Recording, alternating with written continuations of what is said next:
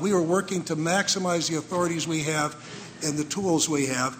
And when the facts changed and the circumstances changed, we changed the strategy. We didn't implement a flawed strategy. We implemented a strategy that worked. Say money, money won't get you too far, get you too far.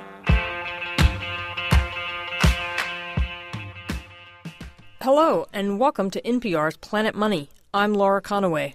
And I'm David Kestenbaum. Today is Tuesday, November 18th. It's about 4:26 p.m. here in New York City.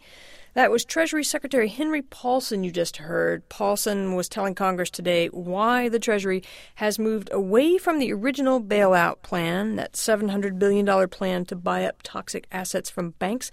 David, you've got a piece on All Things Considered about this tonight, right?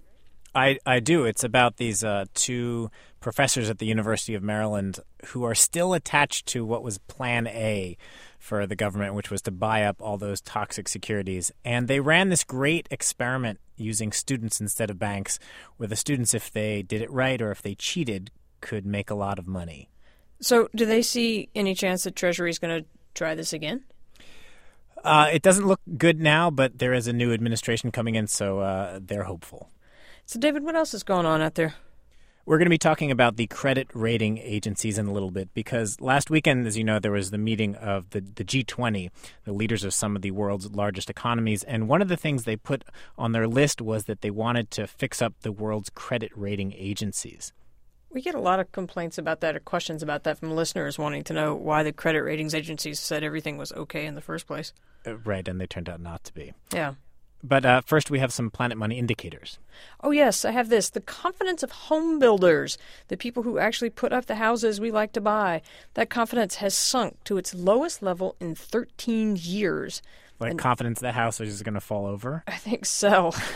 the uh, the National Association of Home Builders Housing Market Index, that's a mouthful. It dropped down to 9 in November, just so you can tell what that means. It was 19 at the beginning of the year. Now Wow. it's the lowest it's ever been since they started doing this survey back in 1985. Uh, I have another uh, bad news number. The producer price index dropped to a new record low. So, this is an index that measures the prices people who make and sell things are getting for what they make and sell.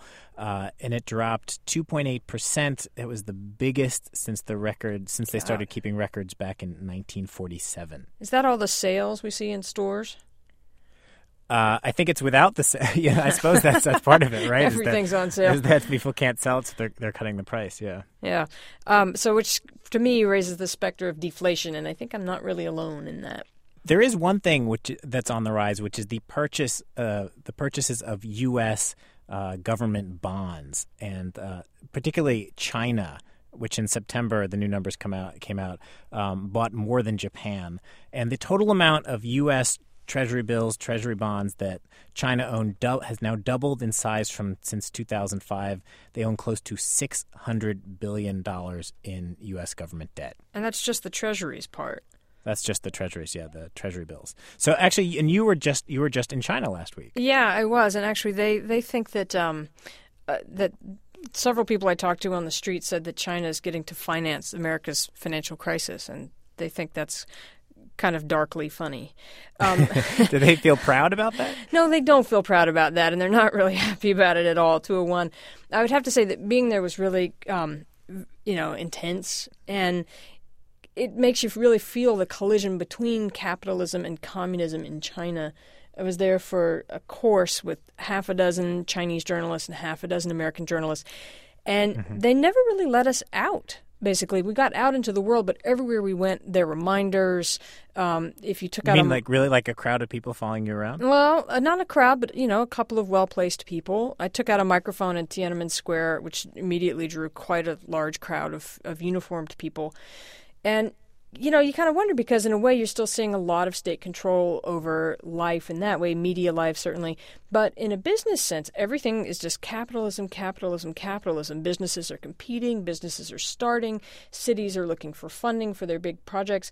I went out one night with a Chinese journalist. I can't tell you her name, which will tell you something about the state of things in China.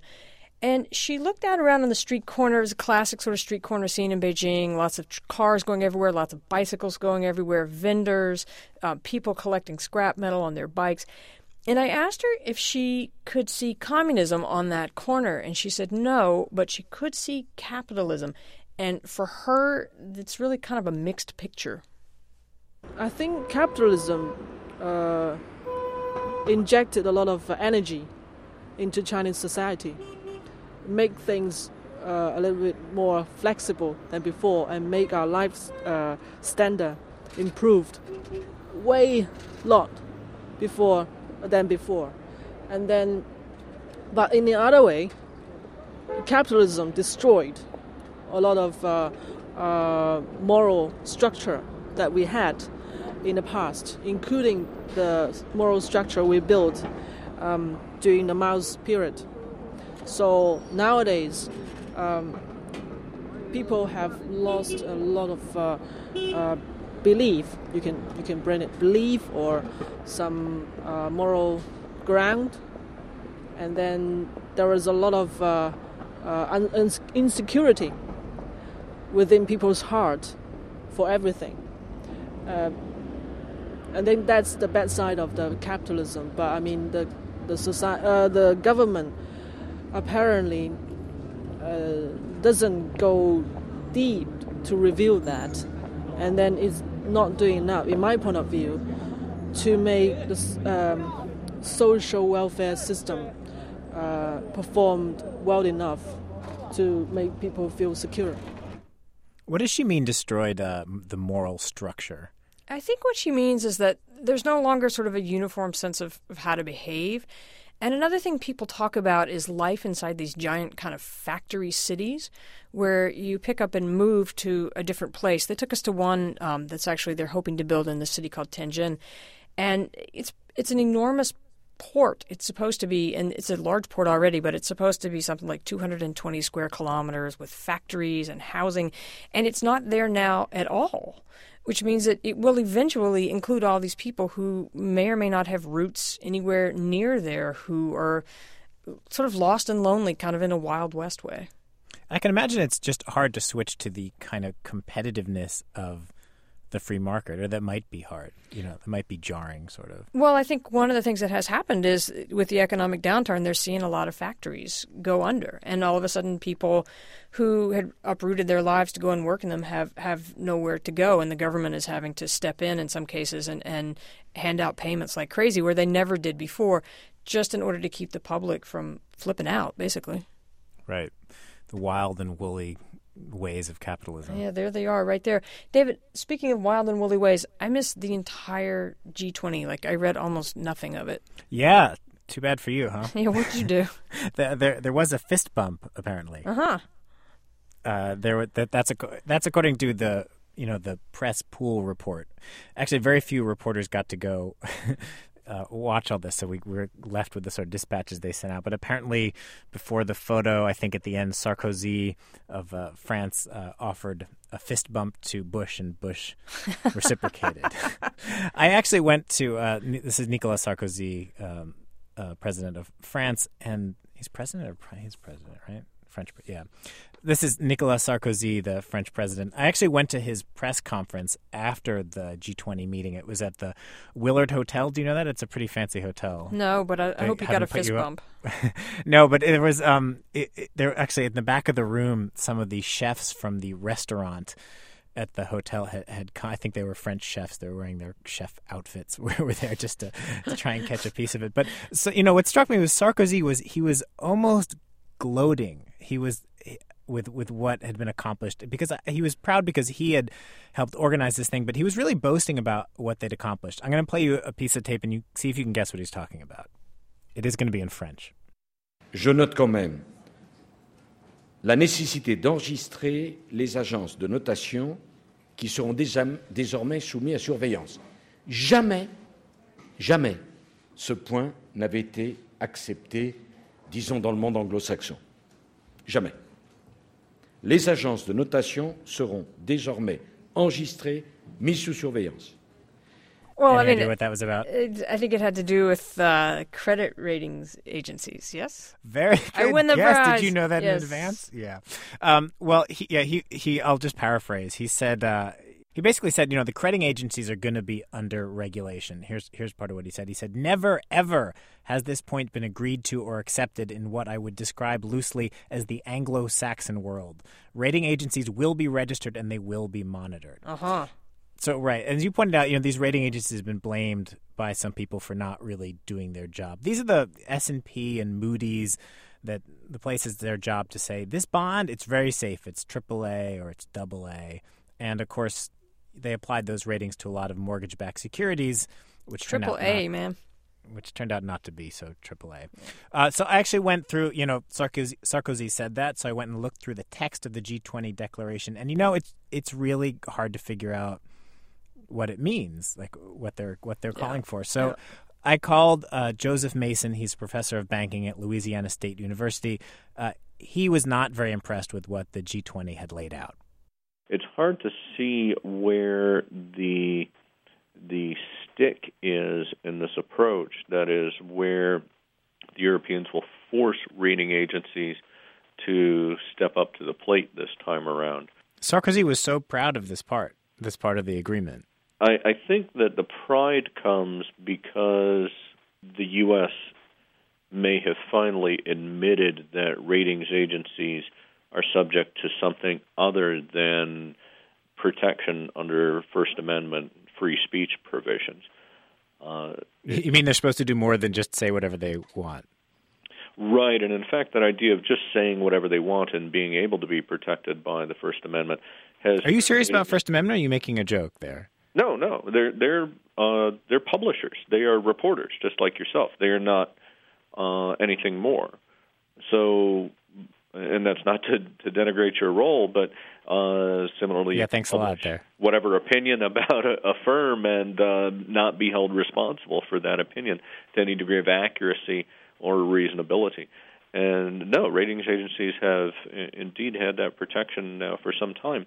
But but that their job is to actually provide a double A, triple A, you know, a, a grade for investments, uh, so people have some sense of what it is they're buying, right? and that's been called the world's shortest editorial to to summarize the grade. But of course, an editorial is nothing that you can be held to for investor losses or any responsibility for being correct or having looked at recent data or done any work to properly evaluate the firm. So you've been a big critic of the rating agencies. I mean, I think you feel like if they'd done their jobs, we might not be in the mess we're in. Well, if they'd done the job that we thought they were going to do, now I have to admit, even in the U.S., we never specified their job as being an arbiter of risk, at least in with a, a legal or fiduciary responsibility for doing so. While they were protected by this First Amendment uh, classification as a publisher, we also did rely upon them to be the arbiter uh, to establish risk in, in many credit products for use in regulatory purposes. I know the G20 wording here is sort of vague, but can you make a guess? I mean, what is it they're hoping to do when they talk about registering these? What do they mean, and what would that? How might that help? Yeah, I mean, registration per se doesn't mean anything. That just means that we have a list of of who are the approved rating agencies, and that's much like the U.S. nationally recognized statistical rating organization list, the NRSRO list. So we know who the culprits are, but that list in and of itself doesn't give any regulatory authority or ability to change the behavior of those those firms. So, what does Sarkozy mean when he says that the rating agencies will be registered and they will be monitored? Well, monitoring is the next step up to begin to gather information about what rating agencies are doing. Uh, but monitoring doesn't require any special authority, nor does it confer any enforcement authority. And in fact, I think that is probably the biggest problem on the horizon that there needs to be, at the very least, an ability to act upon that monitoring to perhaps remove the institution from the approved list. Is there some country that does this right that you think we could use as a model? No, nobody's got it right so far. Um, nobody at all. It, the the key shortcoming here is that not every financial instrument can be reliably rated. When you have brand new subprime mortgages introduced to the market, not enough is known about the historical performance of those mortgages for any rating agency, no matter how talented, to go out and predict. And because ratings involves prediction, and prediction relies upon some historically observed performance. So without that, we can we can never rate these new products. And the first step toward a, a realistic rating paradigm is to admit such. Just just to come back to the G20 for a second. When you looked at what the G20 wrote down with respect to the rating agencies, does that give you any hope? Do you feel like they're on the right track? Unfortunately, the, the G20 statement is is pretty much more of the same that we've seen before. No real hope of of uh, vast improvement yet, and um, indeed, I think it's just more of a general statement to allow rating agencies to continue to sit on the sidelines unreformed, uh, hoping to wait out this crisis and get back to business as usual. Thanks to Joseph Mason, professor of banking at Louisiana State University. That's going to do it for us today on Planet Money. Check us out at npr.org slash money, where I posted a picture of a taxidermy chicken in a kind of a holographic box. and I'm Laura Conaway. And I'm David Kestenbaum. Thanks for listening.